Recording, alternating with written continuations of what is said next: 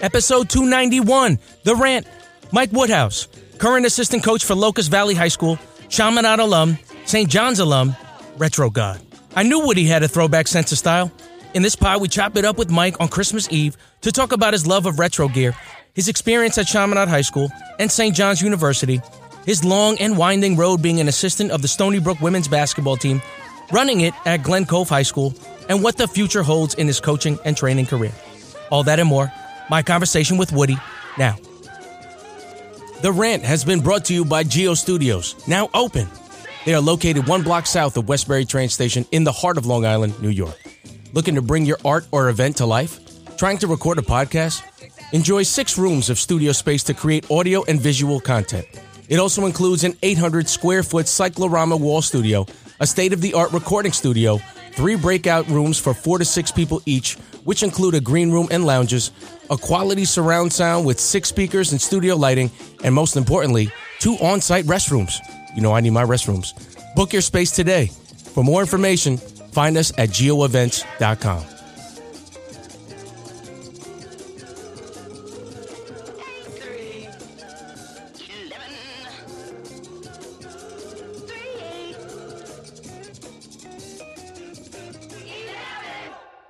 The Rant has been brought to you by The Irrefutable Magazine. Co editor in design Kevin Sparrick and co editor at large Ralph Fernolis decided to combine both of their talents in writing and illustrations to bring to you a new online experience from an official's perspective. They both ref, but it's deeper than officiating. They create art for all time. Do you think your brand would be a good fit for the Irrefutable Magazine audience? Want to advertise with us? Visit us at theirrefutable.com slash sponsors for more information. We are the Irrefutable.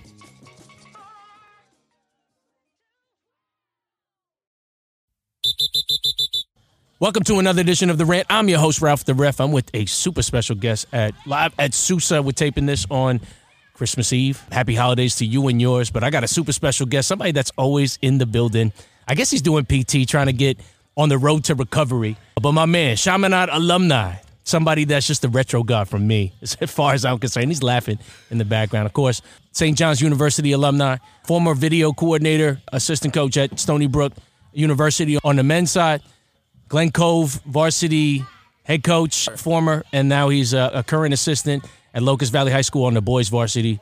So just too much, too many accolades lot, for somebody that's never played basketball. That's a lot, man. Mr. Mike Woodhouse, how are you, my I friend? appreciate it, man. Appreciate you having me. Yeah, man. So we grew a friendship. I think uh, your boy Corey Long was was doing a podcast for Mike Kaplan, and you know it's it's been a pleasure to be just around this whole atmosphere because you know everyone to me is a, a superior athlete, and not even so much just the physical side of it. It's more of like Right. you see everybody's mental out here, and everyone knows what it takes to get to that next level. So it's just like kind of an honor being here. How would you describe Sousa and the atmosphere that you see over here? Oh man, an, an honor is an understatement. Like like you said, Corey, that's my little brother right there. He came to stay with me for a bit. He was here for like four or five months from Cincinnati.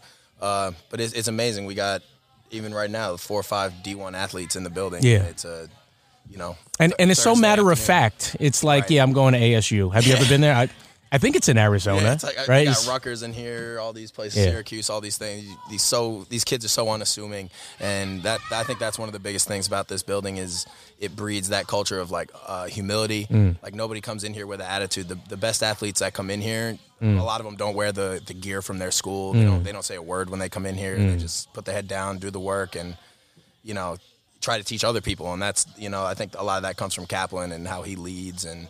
It's just it's there's not a lot of places like this, man. It's it's a really truly a blessing to be here. to Mm. Yeah. work here. Hundred percent, and it's been a blessing to meet you. I always considered somebody like you. You remind me of having somebody that wears a black hat, and I don't mean physically. I mean metaphorically. You wear a black hat. You seem like you know the most, but care the least. If that makes sense. and I could tell that your your your your wheels were turning when I was speaking to you, and I was like, okay, I I know this guy has something deeply embedded in his brain. So I was really interested to talk to you. Um, at that time that we met, everything is Right. completely weird, right? So I think this is a confluence of circumstances. When you think of Sousa, all of these athletes are here, and normally, I mean, this is December. I'd be in the middle of my basketball season. Right. You be in the middle of your basketball season. You'd be doing practice at Locust Valley. I'd be refing somewhere, or I'd probably be off today. But this would probably be the only day where it'd be packed because right. everyone is in season doing their thing. Right. But it's been a weird thing because all the athletes have just converged because all they do is have training, and that's obviously because of the coronavirus. So, you know, going back to March, um, first I want to know how are you holding up during the coronavirus? How's your family holding up? And when was the moment that you took all of this really, really serious? Uh, I mean, I've been doing good. My family's been uh, healthy for the most part. Uh, you know, thank God. Uh, a couple people on the outside have, have gotten the virus. So, you know, all those people talk about it's fake and all that. That that's for that's definitely not true. Um, taking it super serious. I mean, my my grandmother has breast cancer, so it's we've taken it really serious from the jump because we, you know, she's around me a lot, so we had to make sure that she was safe and taking her to doctor's appointments and all the, those kind of things. So, you know, we we've been taking it as seriously as we can. Uh, you know, obviously masks everywhere, trying to stay in as much as possible. Uh, but even even being here, it's you know they Sousa has done an amazing job of keeping everybody clean, hand sanitizer all over the place. Everybody get their temperature check when they walked in. You know, keeping visitors to a minimum, and uh, you know it's the type of people that are in here that you could tell they're taking it seriously, and they, you know, they uh, they're all doing their part to keep it down. So it's it's been pretty good so far if I know you the think the way I think I know you, um, you were probably watching the NBA that day when everything canceled. I was in the midst of an adult league game when I found out that the Jazz and the Thunder got canceled yeah. inexplicably. Oh now, God. it wasn't inexplicably to me because I already knew what was happening in China, and I think just us in the United States as Americans, we just have hubris like coronavirus. Yeah. That's not going to happen to us. it's the worst. and, it's and, and it's honestly. yeah, honestly, it, it really is. Where were you that day? And when was that moment when you were like, okay, well, this might derail a lot of my plans moving forward? When, what was that moment for you like? Uh, I have a kind of, crazy story. My That moment for me, uh, I was actually at the Big East tournament at Madison Square Garden when St. John's was playing Creighton. Uh, I was at that game. Uh, at halftime, they, you know, they go in. We had heard about the NBA games, but, you know, they go into halftime. St. John's was up, obviously. We were doing great looking to make a run at the Big East title, and then uh, they didn't come out for halftime, and they made the announcement that the game was canceled, and it was just like it was a big. I don't want to say a letdown, but you could you could hear the the, the sadness in the crowd because you know Madison Square Garden, regardless, is packed out, especially for a Big East tournament game, and to to kind of be at one of the last college basketball events or live sporting events of the year uh, was kind of cool, but you know it was really sad. You know it, it, it not only for the kids who were playing at the time, but it was a sign of things to come. Like, oh God, I guess you know what what's training going to be like this summer? What are our runs going to be like this summer? What's Sousa going to be doing? You know, those were all running through everybody's minds, and uh, that that really made it real for us. That that was where it really hit home for me and a lot of my people. That moment when everything canceled and you were subsequently coming back home, were right. you like? Okay, this might be delayed for two weeks, or did you think, like, in that moment in time, if you can go back, did you think that everything would be like, okay, Christmas Eve, we're talking about, yeah, everything is weird? Oh man, I, I never would have imagined it would have lasted this long. When I heard the two weeks, I thought, I you know, I, I, was a little hesitant on the two weeks. It seemed like a little unrealistic, but at most, I thought it would be like a month or two. I did mm. not expect it to be. What is it? Nine months now down the line, we're sitting here on Christmas Eve talking about it still, and yeah. you know, who knows how much longer it's going to go, and you know, finally the vaccine's coming out, so hopefully people take that and people get back to hopefully we can get back to normal lives you know not this new normal nonsense i don't like that right you know i, I, I like the old normal i think the old yeah. normal is what we need to strive to get back to so you know, as long as everyone keeps doing their part, I think we'll get there eventually. Yeah, unfortunately, you can't download the the vaccine on, right. on your phone and like lick lick your screen or something. But um, hopefully, yet. we remain safe, and, and who knows when this is all going to go. During this whole time of the coronavirus, what do you think you learned about yourself? Man, uh, That's a tough one. Um, I, w- I almost want to say perseverance is a good one. Like just just staying humble is, all, is another big one. Mm. Uh, people come to me. People have come to me over this pandemic, and they, you know, they didn't have a place to train maybe or they didn't have anybody that was willing to train them at the time so i would bring people and work out in the garage at my house or in the driveway or take somebody to the park um, and, you know, just staying staying consistent. I would say consistency is the big one. Mm. It's, it's, really it's been really hard. Everybody knows, you know, staying in shape, trying to work out at home without having access to a gym necessarily, or going to a park to get shots up, or you know, just trying to maintain consistency in this environment has been really tough. But you know, when you have other people pushing you, like I like you mentioned before, I had Corey Long living with me. You know, I invited him to live with me. I wanted him to be there, and you know, how can I be lazy and not work when he's coming to stay with me to work. You know what I mean? So you know, being held accountable is, has been a really big thing, and you know, everyone has dips and valleys and peaks and stuff, and just trying to, you know, when you go through a little plateau, trying to get over it and you know find that new peak and then keep going. So I think that's been the that's been the biggest thing for me. Yeah, I always say at the end of the day, there's a new day, right? Right. So you could always make that flip and change. And of course, January first is coming up, so I'm, I'm sure everyone's gonna make that flip. Man, Lord willing. yeah, we're gonna we're gonna try to do that. But you know, when I look at you. I remember one day you came here just inexplicably. I was like, yo, this guy got a 76er starter jacket. Like, where you from? You from my era? Like, what's going on here? And, you know, it reminded me of those days when the Buffalo Bills and the, the Dallas Cowboys seemed like they were in the Super Bowl all the time. Everyone and their mama had that starter jacket. And I was like, this guy, what do, what do you know about all that? But Man. you have such a deep affinity for sports, always rocking something. You know, having said that, just talk about where did you grow up? What did you play growing up? What did you play in middle school, high school, and in college? Right. Uh, well, I'm from Greenlawn, New York, uh, Harborfield School District, tiny little town in Huntington. Uh, grew up in the Harborfield District, went to Oldfield Middle School, all that public school baby. And then when it came time to high, uh, for high school, I went off to Chaminade. Uh, all middle school, I grew up playing ba- it was baseball, lacrosse, football, basketball. For me, I never really touched hockey or soccer. I wasn't great with my feet. Um, got to high school. I played basketball at Chaminade. That was when I kind of transitioned into, you know, you had to make that decision. What sport are you going to play? Uh, went with basketball. College, I didn't end up playing anything. I played with a pretty solid AAU team. Uh, so I, I could have probably played like D3 maybe or something like that. Like I had those kind of opportunities, but I wanted to go to a school that I like was familiar with. And my father is a St. John's alumni also. So that was kind of where I got all my St. John's Red Men gear. And that's kind of, he kind of built that love for me Yeah. early on. And uh, so I got to go to St. John's, and then I was blessed enough to get a job as a manager, a student manager with their basketball team. And that was really where I got my start because I, I had always known I wanted to work in sports, you know, hopefully basketball specifically.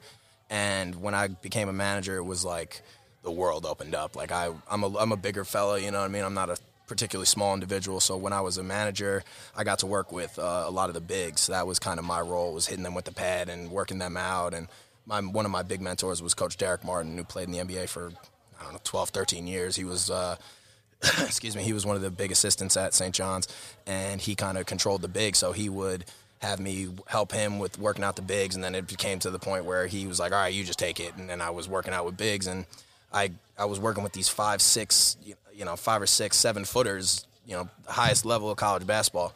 And you know they're not, you know they're they respected me enough to you know listen to what I was saying. They knew I kind of knew what I was talking about, and that was kind of where I discovered like man, like I'm seeing these guys get better every day, like and I'm helping them get better every day. Like it was it was like intoxicating, like it was like a drug. It was Yeah. like I need that, and uh, you know I think that was really where I decided, all right, I'm going to get into coaching. Like one way or another, this is what I'm doing. You know, come hell or high water, I'm this is what I'm going to do. And uh, you know I think it's worked out pretty well so far. I bounced around, but you know that that was really the the kicking off point and uh, you know I had I, I had opportunities to work with other people too but that was the real you know once once I realized I could do it at that high of a level that was that was kind of it for me Yeah, that's really cool, and that's like a recurring theme when I hear, uh, you know, just just college coaches or high school coaches, and they didn't really have that much of experience, and you know, sometimes you you you size yourself up with these Division One athletes, and you're like, I don't belong here, and I, I feel the same way when I ref. I mean. I ref people that I would have no business playing bat. And listen, I'm good at basketball. You're, I'm sure see, you're good yeah. at basketball, but it's like, you know, when you see the top of the top, you're like, oh man, I oh, don't, I don't, I don't belong here. But you know, I did want to go back to your high school experience because you went to a rival school. uh, you went to Chaminade. First of all, how did you end up there? If you live in Green Greenlawn, why didn't you go to St. Anthony's? How'd that happen? you know I I, I did get into St. Anthony's I to be honest I had a lot of uh, family friends that had gone through Chaminade and a few that were there at the time Yeah, they rope you in like They, that. they really did. They really, really did. And then you know they have the open. Uh, what was it? It's like the open house for Yeah. accepted students day, and you go with your parents, and it's like you see the brand new turf field and the f- athletic facility, and it was just like, all right, this this is pretty cool. And then you know St. Anthony's, I did the same thing. It was gorgeous also, but. Uh, it, I don't. I'm not really. I, to be honest, I don't really remember the exact reason. I, I think academics had a big reason to do with it. You know, my father really drilled that in my head. Like, oh, this. You know, this kid goes there that we knew. Uh, you know, he's going to Boston College. You know, it looks really good on a college resume, and that I think that was the big one for me because I I kind of knew. You know, back then I wasn't going to play in Yeah. college sport. I wasn't. You know, that good of an athlete. yeah. So I was like, all right, what, what's going to help me get to co- get to a good school? What's going to help me hopefully get a scholarship somewhere? You know, and uh, it was it was great. I enjoyed it. We I took the train every day, and my both my parents work for the railroad, so I actually got to ride the train for free, which was a huge blessing. Uh, so I, you know, I, I St. Anthony's always had a good reputation, also, but I, I don't know. There was something that drew me to Chaminade, and I'm, I'm I was really happy that I did it. you know? Yeah. yeah. I don't know anybody that really regrets it because even people that don't like it in real time, the equity is still retained. Like Oh, if somebody somebody tells you that, oh, I went to Shaman. Same thing with Kellenberg. I went to Kellenberg. Oh, like, yeah. they treat you different as if like something has happened magically. But it's like you know what it is. You guys fart and you guys talk craziness, and yeah. there's no girls, and Nah. you guys always take all the sacred heart dances and our lady. now I'm just pouring on my, my own therapeutic feeling about you know just going to. wrong. You're not wrong. But um, you know, going back to that St. John's experience, um, you know, just the fact that your your father was a, a former, you know, Red Storm and and how much that probably meant to you when you went, and you know, just watching a Division One program day in day out, you know, just on on the managerial side, and just of course, just you know, being a student there. I know that when I applied there, I did get in, but at the time. They didn't have any dorm rooms, so it just wasn't happening for me. And then I think 03 was when they had dorm rooms. But just talk about your experiences being there. Right. Uh, I mean, the dorms, like like you just said, when I got there, the dorms were less than 15 years old or something. So it was like beautiful, basically apartment style dorms, like suites with eight. I had seven roommates my freshman year. Um, I, I had a tremendous time. I, I would recommend anybody go to it. You know, it's it's not you know Chapel Hill, North Carolina, like a small college town with bars everywhere. It's not like that. It's you know it's very New York City, Queens. If you're familiar with Queens, it's it's the heart of Queens. You can't get you can't get anything more diverse than that. There's all types of people around, all types of people at the school. It's one of the most diverse schools in the country. Uh, I made best friends from you know Texas to Hawaii to California and everywhere in between. And you know it was just a tremendous experience. It's it's, it's one of those places where it's um, it's it's about as fun as you make it. You know you gotta you gotta make the experience your own and that being a manager definitely helped out with that. You know, at that I I felt so blessed that you know that's not something everybody gets to experience, especially at a you know high level Division One Big East program with all these professional coaches and that whole staff that I was with. You know, Coach Lavin's now back broadcasting with Fox doing a tremendous job, but like Rico Hines is now one of the biggest names in the world in player development. Coach Martin, same thing, was a D League coach. Uh, coach Tony Childs went to be an assistant at Tulane. All these guys have really, you know, transcended St. John's and taken all those things to other places, and they still always come back to it. They still, all of them, still talk about it, how they love that experience and love the people and that team. those teams that I was associated with had, you know, probably ten pros on them, and it, it was just a tremendous experience. And the people, the people was what I really missed the most. Like people obviously talk about missing the college experience, you know, once they're out and stuff, but it's the people for me that I really, you know, that we, we ended school and you know some people went back to Hawaii, some people went back to Texas, and I haven't really got to see them, but we still keep in contact and all that stuff. But you know, it was a tremendous. I, I would I would highly recommend anybody to go there for sure. all those heavyweights that you mentioned, I'm sure like and, and I do this with volleyball as well. When I think about some players that aren't really hip to like championship habits, and I always call it championship habits, sometimes when you just watch an athlete day in, day out, you can't help but for it to rub off. So, you know, even if you don't have the pedigree and the resume of a Rico Hines or mm-hmm. or, or a Coach Lavin, just being around them is like, you know what? I'm starting to feel like like like I have the confidence as if even though you don't have the resume, you know, that's that's like a real thing. So, you know, having said that, when did you segue to your first coaching experience if you could remember what that was like? Oh man, it was tremendous. I, it was actually pretty much right after college. I got a regular nine to five office job about like two weeks after I graduated, and then that that was in the summertime. And then right around I would say October, uh, one of my other mentor mentors, this guy Lou Chavetta from Northport, been a trainer on Long Island for twenty some odd years, got more college athletes than just about anybody. He he was a big mentor of mine. He knew somebody who was another former player of his who was coaching at Half Hollow Hills High School. His name is Adam Sinigliero, another mentor of mine, tremendous coach, AAU coach and high school coach. And he Adam contacted me and said, "Hey, I need an assistant. Lou recommended you to me. Would you want to talk about it?" And so we had our conversations, and then we met and.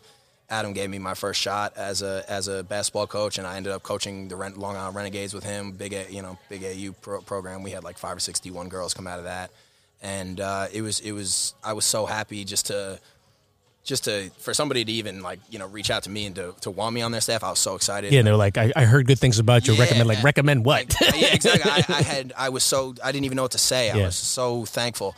And then you know we get in there, and you know I'm I'm so hyped to go. I'm like, all right, I want to bring everything I learned from St. John's to to this girls program, and you know I had to hit the ground running, and you know I kind of take a step back. Obviously, you make those adjustments. You know, working with girls and coaching girls is one of the best experiences in my life. It's unbelievable. I think coaching girls is so much fun, and uh, you know, we had a lot of success there, and it was a great, great, great experience. And then I just kind of, Adam made it very clear to me. He said, "I don't want you to be my assistant for more than a year or two. He said, "If you're an assistant with me after two years, then we're doing something wrong because you're too high level to. You gotta, we gotta get you moving on somewhere." And for him to have that confidence in me and to you know kind of instill that in me really meant a lot.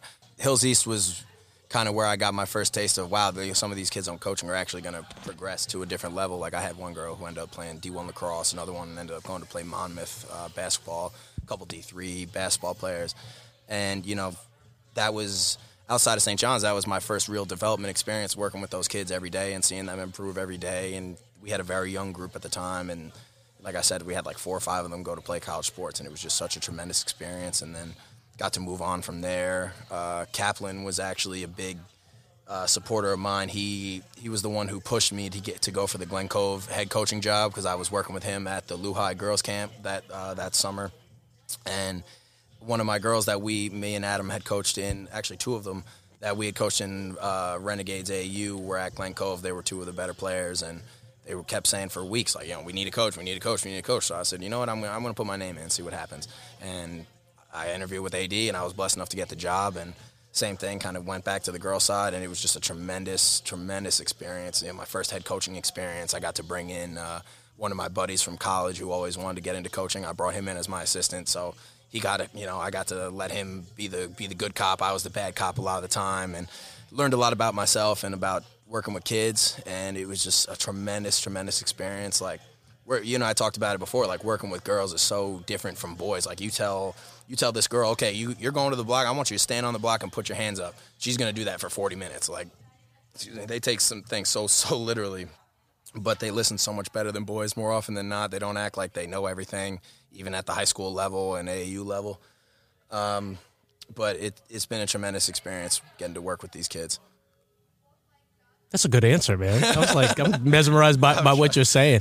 Um, you know, as time has gone on, I think about the first time when I started coaching. I started in the early 2000s, and, you know, the world is just different. So I think about those water breaks, and everyone would just like flock into that. And then, you know, I'd say about maybe 10 years later, so about around eight years ago, it's like, you see kids playing with their phone, and I'm like, "What are you doing?" And they made like a Snapchat filter. I had no idea what it was at all, right? To just knowing that, you know, now it's a thing to like put away your phone and yep and the kids communicate much differently. Sure. How much has your coaching philosophy changed, and and how how has it changed over the years with, with your relationship with kids and and right? Uh, uh well, that's a great question. Um, like my my I, my original philosophy when I was at St. John's was you know I tried to adopt things from Coach Lav, who was a big talker. He would do do an amazing job explaining things, and then you would have somebody like Rico Hines who would always tell you like you know like I'm, I'm gonna. He, this is an exact quote from him. He said, "I'll keep it 100 with you regardless. Like I will never lie to you. I will tell you exact. You know, I'm not gonna just tell you something that you want to hear. He said that's not gonna help you as a player.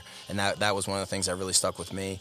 And uh, like I grew up training under Jerry Powell, so another no nonsense kind of guy. Like he's not gonna just gonna take your money and let you mess around in his gym. It's not gonna be like that. Like he'd rather not take your money, and if you're not gonna work hard, get out. So that those are the kind of things that I adopted in the beginning and I still use a lot of those. Uh, but then you know you get to work with these kids, and you know you they're not as you know they they might not be mature enough to handle those kind of situations. So you kind of got to tone it down a little bit and adjust. Um, it's really it's it's about making sure the kid you know everyone talks about having fun and stuff but it really is my philosophy has really become about like having having good relationships with the players like regardless like corey long for example i haven't technically coached him in like three years, but he's become my little brother. He you know he lives with me when he needs to. Um, any anywhere I go, Locust Valley, Glen Cove, anywhere, my priority is to get a good relationship with the kids. Like I, Locust Valley actually has a tremendous. They I, found, I saw it on their weight room wall. They have a quote. They say. Uh, no one cares how much you know until they know how much you care. And I was like, that that really hit me. I was like, wow, like that, you know, it's so true. Like even when I when we were growing up, like you're not just gonna listen to some random guy that's yelling at you because he, oh, I know what I'm talking about. Da, da, da. Like you gotta kind of earn that player's trust, and they gotta respect you. And you know, they don't care. They literally do not care how much you know unless they know that they care about you. They're not gonna listen to you. You know, I think that goes with you know a lot of aspects of life. And so that's kind of been my philosophy going forward is, you know, establish those relationships first and once you have those relationships, then you can learn how, you know, obviously you can't coach every kid the same way. You know, some kids you can kick them in the ass and be like, hey, come on, let's go. Some others need to be coddled a little bit. And that's fine. You know, there's neither of those is wrong. but, um, you know, you need to have that relationship for them to trust you first. And then once you have that relationship settled, then, you know, you can kind of push them and, you know, let them know I'm not going to lie to you. I'm going to tell you exactly what it is. And I'm letting them also know at the same time, like I, you're only telling them these things to get better. You're not you're not trying to break a kid Right, down. right. To, you're not. I'm not trying to break a kid's confidence. Like what am I gonna? What do I get out of that? Like I. I'm only going to tell these kids something if I think it's going to help them. Mm. And you know, we've taken that. I think we've t- done a good job of taking that approach to Sousa, where you know we've had for the last two summers we've had our pro runs and our college runs, and we've had all these high level people in here. And I've, I've, my first priority was to develop relationships with these people. Like, if they, what are they going to listen to me for? I didn't play D1, I didn't play pro, but they know, you know, once I have a relationship with them and they know that I actually do know what I'm talking about and I have worked with pros and at, at these high levels, you know, and that I actually care about them, like, you know, they might take a little listen to it. You know, they, they're not going to just brush you off because they know that you're trying to help them. And I, th- I think that has become a big thing. You Yeah. gotta, gotta have the relationship. Yeah, and you your your genuine interest with people, you could tell it. It just emanates from you. But you know, you were talking about caring about all these. You clearly don't care with the commute. Locust Valley and Glen Cove is like though like I, when I have a game. I remember I had a baseball game at Locust Valley High School. I'm like, bruh. Why, like, why do I have to go into what is it like Chicken Valley Road, what, whatever I- road I it couldn't even tell you, but it's so far up on the on the water. It's like, It's like why I got to be here. Got no phone and it's like service up board there. Mm-hmm. Friends Academy, Portledge, Yep. that whole little triangle of like schools I don't want to drive to. I, I think my saving grace is that I went from the girls at Glen Cove to the boys at Locust Valley, so there's no, you know, they understand, and it's actually really, it's been so good. Like last season was my first at Locust Valley, and one of our last games of the season, I think it was five of my girls that I had coached at Glen Cove that are now in college and stuff. They were home for break, and they came and watched Oh, one that's of cool. my games, and I got to hang out with them, like you know, a little bit of halftime, more after the game, but it was just like. I- didn't even know they were coming. I just Hmm. saw them. I just saw five of them standing in the stands. One of them six foot three. So I was like, "Holy, oh my god! Like, what are they doing here?" And it, you know that it, they wouldn't do that if we didn't have that relationship. Right. You know what I mean? Like, you know, they knew I cared about them. They cared about me, and you know, it, it goes beyond the sport. You know what I mean? It's more. You know, obviously, it's more about the people. It's not about you Right. know who, who cares. You know, we won a league title at Glen Cove, great, but you know, nobody even really remembers that. It's more about you know the times we had breakfast together and the mm-hmm. times we had lunch together and all that stuff and the bus rides and you know I think that's what lasts and you know those kids those kids remember that like I remember it when I was a kid No, there's there's no doubt about that. And and early on when I was coaching, I didn't think that you would have that type of deep impression. But now I have like kids that you know have been married for ten years, that have four kids, and it's like, wow, you still remember the things that I said when I thought it was like super doofy. But 100%. that's the type of impression that you have. But you know, you did mention Coach Lavin, your father, Rico Hines. Um, just a whole bunch of just heavy hitters of who's who of, of people that really care and are at a high level. Um, I just want to give you this opportunity to also shout out any other mentors that you have, list them, what they've done for you, and how do you think they've helped shape the way you help people after you? Oh man, uh, man, there's so many. Jerry Powell has been a huge one, even from when I was a little little kid. He his big thing was he was he. It's it's incredible to describe. But he has a way of bringing confidence out in people. You, know, from myself to my brother, and that the lessons he taught. You know, I, I've taken those. You know, 15 years later.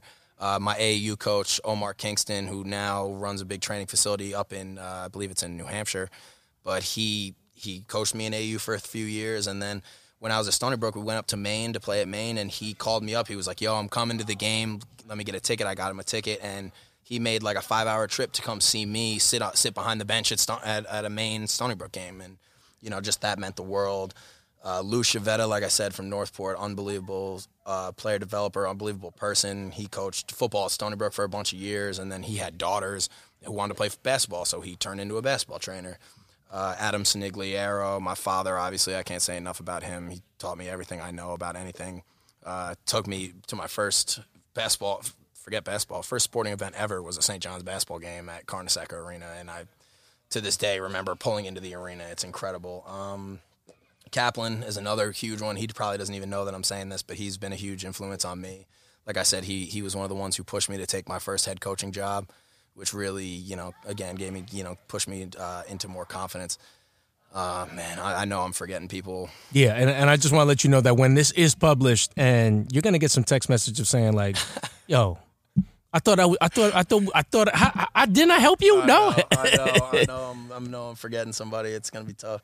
I'm gonna give a shout out to my little brother, man. He he's another big one. He's two years younger than me, but he he was one of the first people to really trust me with uh, with developing his game.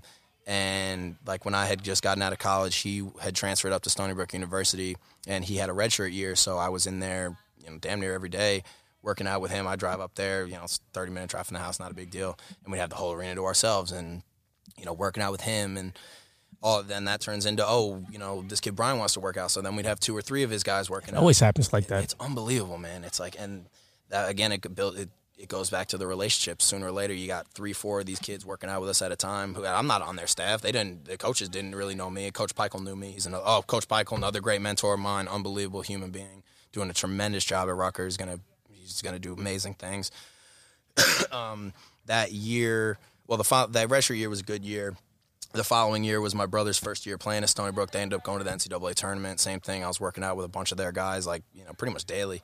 Uh, you know, but their their coaching staff did a tremendous job with them. They got to that tournament, and then right around that time, my brother didn't. He he's he didn't trust a lot of people with you know with working with him. We had some weird experiences, politi- like with politics and people working with certain people, and so he really put a lot of trust in me to help develop his game, and you know that that really did a lot for me confidence wise and you know knowing that somebody that at that high level even though they're my family trusted me with that kind of stuff and it, it just bled over into teammates and other things and it just it taught me a lot about relationships and things like that but um, yeah so that that kind of translated into how i got at to stony brook actually because i was in there for two three years working with those kids and then coach Boals came in another no, coach Boals another mentor of mine uh, uh, Geno Ford current coach of stony brook did a whole lot for me when i was at stony brook he was you know, super good to me.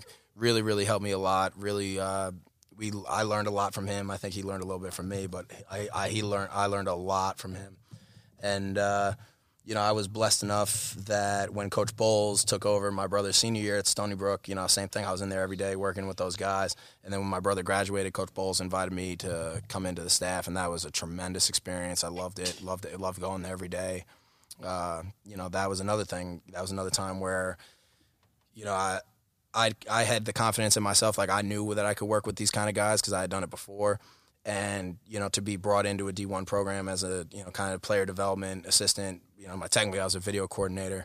Uh, you know, it was it was humbling in the fir- in one way with all these guys being there, these high level guys, and then it was also you know a way to build confidence, and you know just tremendous experience. I could you know I could I would do it ten times again. I I loved every single second of it and learned so much and you know, even though I'm out of the college game now, uh, you know, I still take those lessons that I learned. I use them every single day, especially particularly here at Sousa, working with, uh, you know, there's so many good kids coming out of Long Island, like Jordan Riley, for example, Zed Key.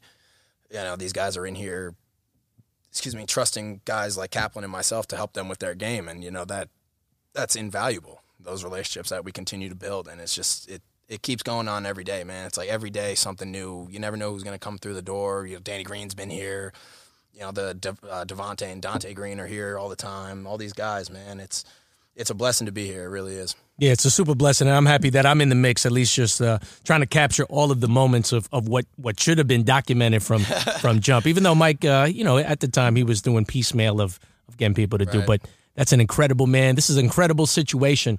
Um, all this time as a AAU coach, as you know, you going to Chaminade, you at St. John's being a fan, at Lou Carnesecca Arena, you being a manager, and then all of your experiences, coach. What has your perception of officials been this whole time? Oh man, I I have so much respect for officials. It's not even funny because I know I could not do the job. People people have asked me like, "Oh, would you get into refing?" And I I can't because I I know I've given refs so much grief over the years.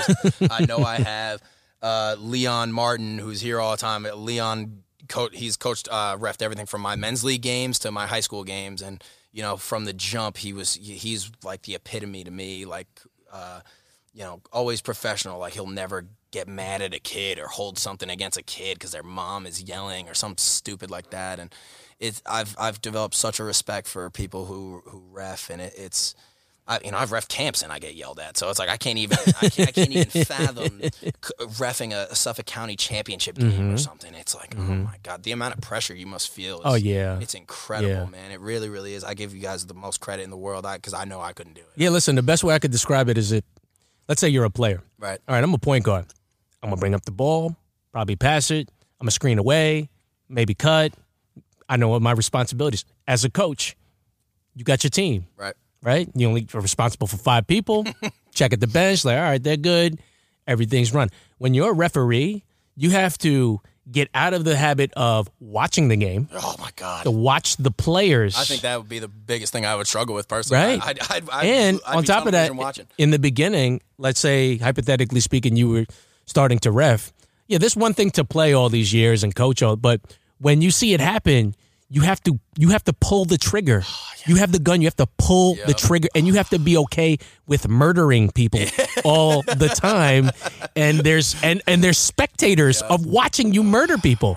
so when you do it, you go like, all right, he gonna be happy. He gonna be mad. Yep. Red thirty four, two shots, and you're what just it like, what was that? Right. You know what it was. Oh, man. you know what it was, and you probably appreciate that. You, you- you hear how I'm saying it, right? We're Oh, yeah. conversing. Oh, 100 percent. It's not like I'm a cop. I'm Yeah. telling you, like, nah, that was that, yeah, that was illegal. Woody, like, what you want me to tell you? Because this is gonna happen. I'm gonna have a Locust Valley game. Yeah, I'm, I'm sure you will. We're gonna have this this issue. Um, you appreciate when referees have that Oh my god. that that communic that soft touch, that that communication skills, and not being a cop. Hundred percent. It's like, and I, I go back to Leon all the time. Like he, he's. It's almost like you're teaching, like Mm. especially in like an AU environment with these young kids. Like it's not. I'm not making a call to ruin your day. Right. Like I'm not. Yeah. And you know, I'll, if people like Leon or you know even refing a camp, like I'll I, if I would make a call, like yeah, I'll, I'll tell look, this is what you did. This is how you can do it a little bit better. This is why. This is what I saw. And I, people that do it like that are you know that's a godsend. Uh, As opposed to doing it as like a power trip, like you know, oh, I'm in charge. Yeah, I'm, yeah, I'm yeah. Gonna call, you know, my what I say goes. Da, da, da. Like nobody really wants to hear Yeah. that. You know, people that make it about themselves. You know, it's it's at every level. Down, you know, up to the NBA, people do that. And you know, you always got to have tremendous respect for people who do it the right way and are doing it for the right reason. Right. You know, they're doing it because they love the game. Yeah. You know, you do it because you love the game and you love helping kids and. You know, you're not out there trying to be mean to the kids. No, or, no, you no, know, no. It's like it's incredible. Who like there? It's it's terrible that there are people out there that do do that. But on the whole, I would say Long Island refing as a whole are pretty pretty damn good. Yeah. I've, I've honestly haven't, haven't had really one single really bad experience with a ref on Long Island. They've all been positive and really really good. And you know, it's not a coincidence that a lot of them go on to ref at higher levels Mm-hmm. if that's the, you know if that's the route they chose. Yeah. Yeah, I was going to say you probably don't have that feeling because you probably are accountable for the things that go wrong Right. when it doesn't go your way. Hundred percent. And and super special shout out to Leon Moore. He's got to be on the show at some point. But you know, I think about me and him. We have a competitive advantage when we officiate because we also coach. Right. So when I think about the game plan of what I do as a volleyball coach, of knowing how much I prepare for a specific game, Yep. You know, I'm going to give the referee and obviously refing volleyball is much different. It's like, like, can I talk to you? Okay. Yeah, exactly. Can I say something?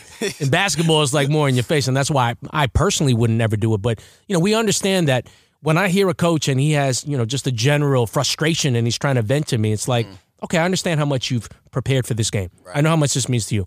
So I'm gonna I'm gonna show you some grace, and I'm not gonna be upset because I know that you're just trying to vent. Exactly. And and also at the same time, I, I do like it because you know I think you're, you're really you're really showing how much you care, right? Right. That that's also a byproduct of how much you care. But that's that's sure. good to know that you would never ref. You wouldn't even ref no, another no, sport. no. I, if I'll be honest with you, I got asked to ref a soccer game one time. No? I, oh my god. I, I, Confused. I, I, could tell you what this one father was wearing. It stuck in my head so much. He, this guy was eviscerating me, and I, I literally had to tell him, I was like, "Sir, I've never played soccer in my life. I got asked to help some. Like I'm helping y'all out here. Like I could just leave right Yeah. now if you really want me to. I'll Yeah. Go home." And, uh, oh my goodness gracious! I, I don't think I have it in me. Yeah, I used yeah. To, I used to umpire baseball. That was Uh-huh. like one of my first jobs. Yep. I, you know, I love baseball too. But that I, I would do that again. You mean like little kid when you had the the, Oh the, man, the, big Iron Man pad? big Yeah, I love those. Pad, crouching down behind the catcher, man. Yeah. That that was fun. That I was I was only like a teenager doing that. That was like a little bit of a power Yeah, trip. I, you know what? I.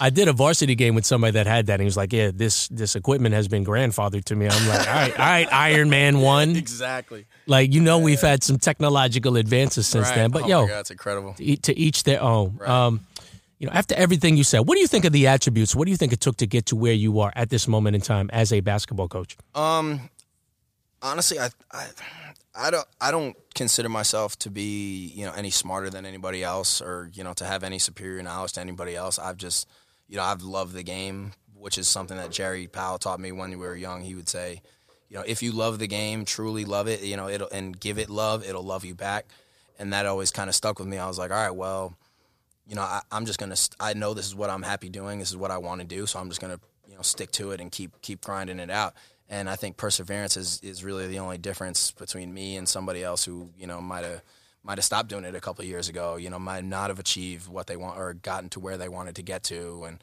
you know, I'm I'm nothing special. I just watch a lot of film and have been around the game for my entire life, and I enjoy studying the game. And you know, I, have that love for it where I don't mind. I you know, I, I'm watching two, three, sometimes four or five full games a day. Sometimes you know, you know, college, NBA, whatever it is and it's just studying the game. You know, my brother hates watching games with me because I like to rewind the game and I like to watch the inbounds play that Brad Stevens drew up, and I'll take a video of it and stash it in my phone, like uh, just little things like that. And I think just sticking to it. If you know, if if you want to coach lacrosse, then you got to watch a lot of lacrosse and you got to you know be a student of that game and stick to it. And I, I think that's really the only difference is I just didn't quit.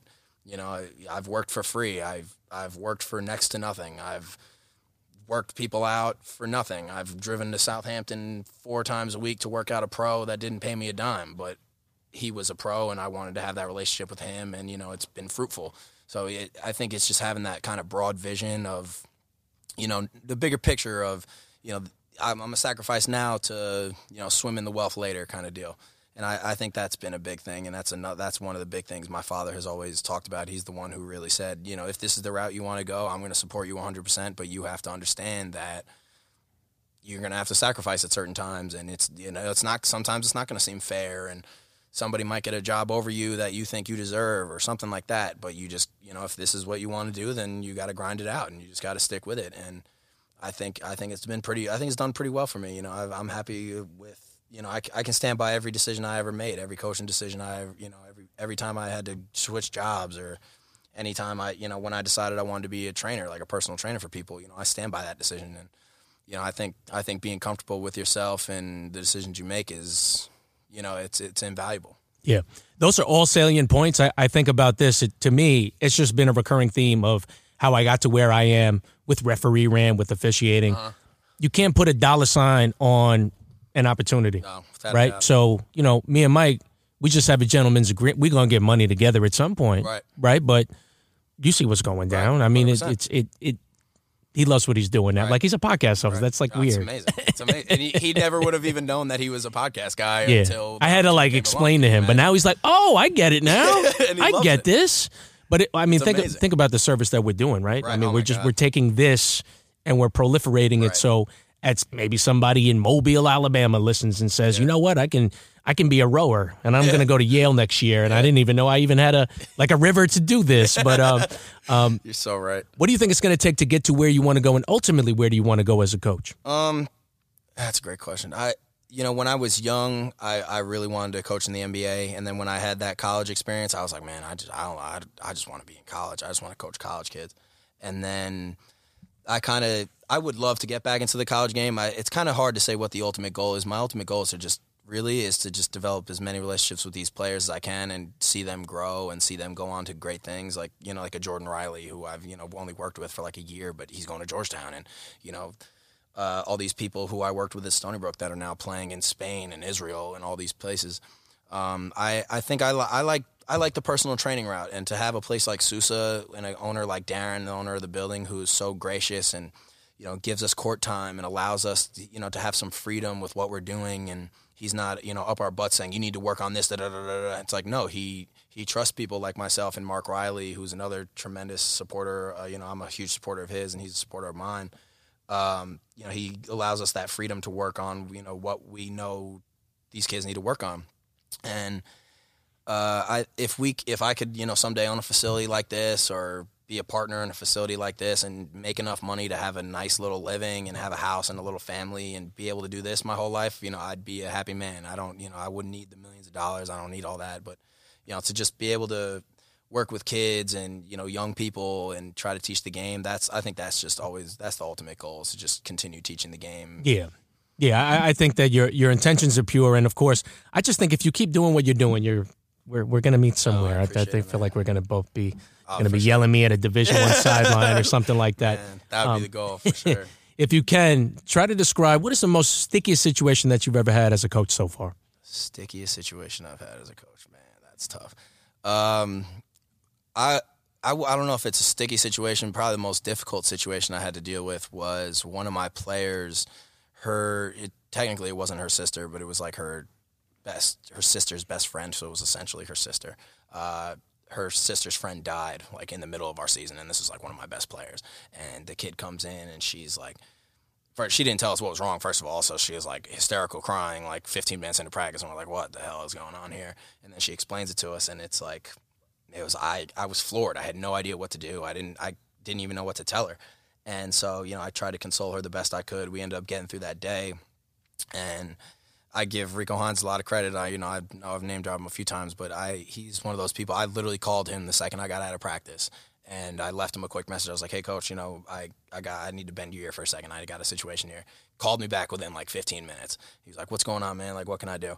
And I told him, and he really helped me through that because when we were at St. John's, one of our other best players had his brother die while we were there, and that was something that him and the coaching staff had to deal with, you know, in that situation and he really helped me walk through uh, you know walk me through what he did and what I might be able to do for her and just how to how to help her out and you know be there for her and you know I it ended up being okay. And you know after like a few days you know she came back to us and things kind of got back to normal. But it was it was not an easy situation. You know you never you go into a, a basketball season you don't you never imagine that you're gonna have to deal with something like that you know a couple weeks in. And it's it was kind of, it was pretty crazy to be honest for those like few days. It was stressful. And it's not even my you know it wasn't my family. I didn't I didn't have a brother that died or a sister that died. So it was tough. But you know to be able to be there for her uh, was a big thing for me and you know again that's one of the people that I still have a relationship with I still you know she hits me up on Instagram every every now and again she tells me happy birthday every year stuff like that so you know that that was probably the that's the one that sticks out in my mind Man, you got some good answers, man. And you know what? I, I started thinking like man. I remember um, when I was in college, this girl was like, I was trying to date her. And she's like, I'm, and I'm from Baldwin, so she's like, um, yeah, I live in Greenlawn. I'm like, what's that? And this was like before like GPS. So I remember she would like get on Jericho Turnpike, which is not the, the Chaminade Jericho Oh, Turnpike no, that I no, know. no no no. Even though it's the same Oh, Jericho yeah. Turnpike, Oh, but it's yeah. like I've never Yeah. been this far. Yeah. Make a left on, and I remember this verbatim. Make a left on Clay Pitts Road. but then when I think about Clay Pitts Road, it's like Locust Valley. Right. But that just goes to show, like you're willing to do anything, and you've had such great twists and turns, plot twists of your your co- college career, your your high school career as a coach. If you could pinpoint one thing, what do you think is your best moment thus far as a, a basketball coach? Man, best moment this far. Uh, one of my favorite moments for sure was when you know this is kind of superficial, but when we were at Glen Cove, when we clinched our league title, that was huge for us because we only had nine kids on our team that year. Like we couldn't even scrimmage five on five in practice. Like I would have to hop in, and my assistant would have to hop in, and you know we we didn't get any respect from anybody because you know I was twenty, I don't know, five at the time, twenty six at the time. My assistant was twenty two, and our combined age was less than all the other head coaches. Kids that we coaching kids. Yeah, kids coaching kids. Yep. So we didn't get a lot of respect. My kids didn't get a lot of respect, and we weren't expected to do that well. And I ended up having this girl, Grace Brady, who, you know, to this day is one of the best high school players I've ever seen. She averaged a triple double, points, rebounds, and blocks, and somehow didn't get Player of the Year in our conference. You know, I I, I could go on for an hour about her. Um, but when we really clinched that that that league title, it was that was really rewarding to us. And you know, we went out, we had a big dinner, and it was that was one of the one of the most rewarding for sure. It was, and then seeing another one, uh, seeing these kids, I can name like four or five of them off the bat, like Jacob Petrus, uh, Junior Saintel, my brother Lucas Woodhouse, all these guys that ended up leaving college that we were working with and end up signing pro contracts. Like that was, you know, I'm not the one signing the pro contract. I'm not getting paid, you know, but to see these kids fulfilling their dreams is, and to know I had a small part in that is like ecstasy, man. It's like just seeing them, even as simple as seeing them post the picture on Instagram, like signing their first contract. It's just like, man, like takes you off your feet almost. And you know, those are the two big things that really stick out to me. That's good, man. And, and um, I would be remiss if I didn't um, ask you about. I'm always seeing you with the retro drip, man. what, what's um, what professional sport out of football, basketball, hockey, and baseball, what do you think has the best logo, and what is like your favorite piece that you have? What's your favorite logo? Oh my god. My favorite logo, I it kills me that I don't have one. I'm, I'm searching for a nice jersey for this. The the Islanders fisherman logo. Oh, I got one of those. Oh my god. That's my era. I, I know.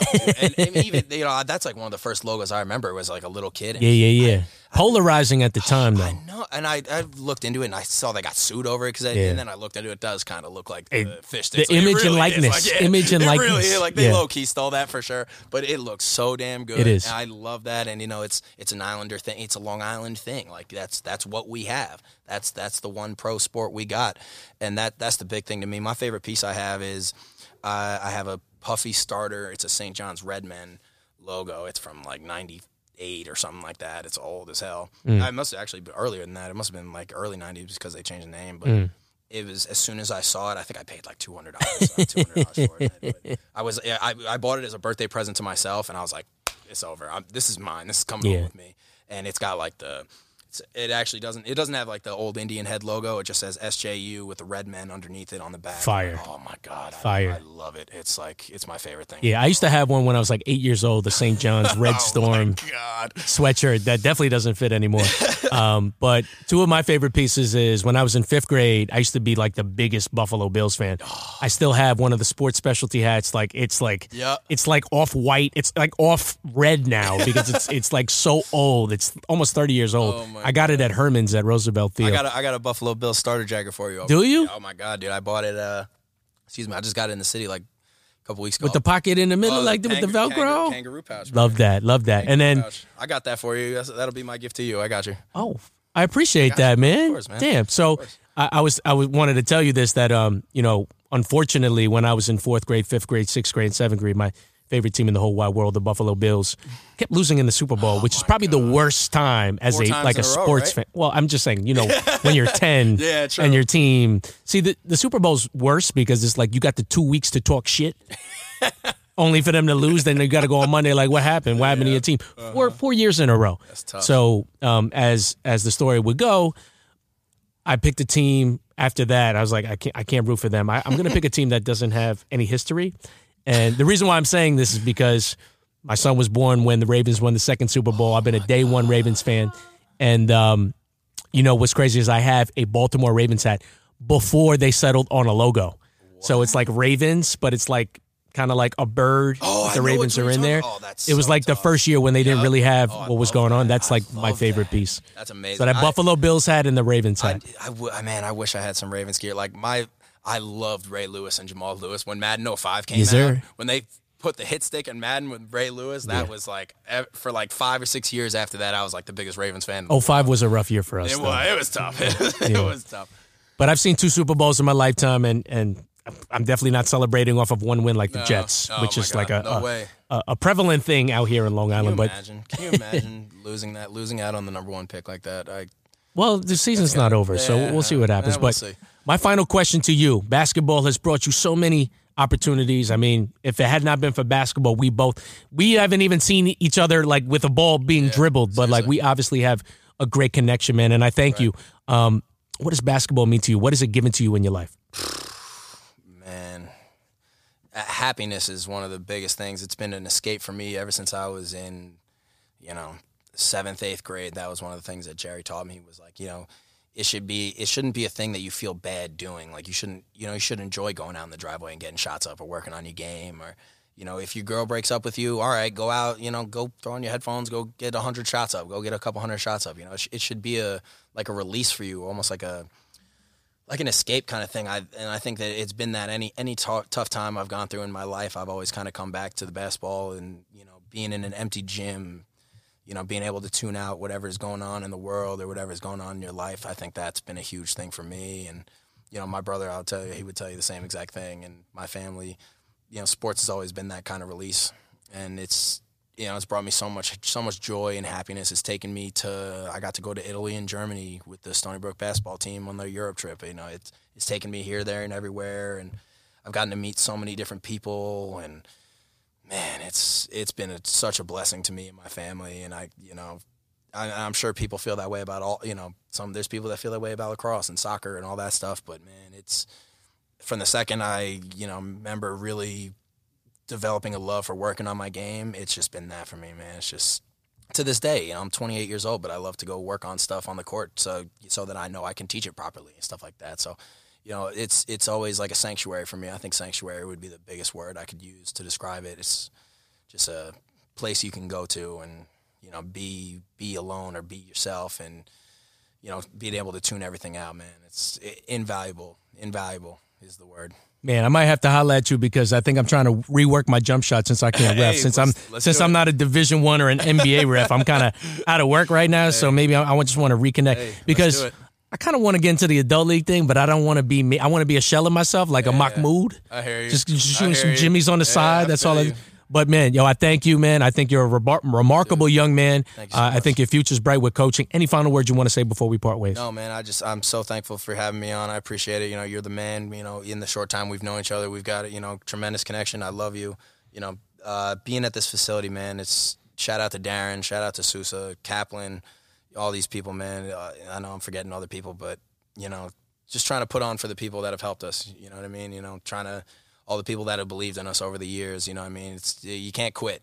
You can't quit, otherwise it ends up being for nothing. So. Yeah, man. Keep that energy up, man. Everyone loves it, man. And for Coach Coach Woody, Mike Woodhouse, this is Ralph the Ref. This is the rant. We are signing out. Peace. Appreciate it.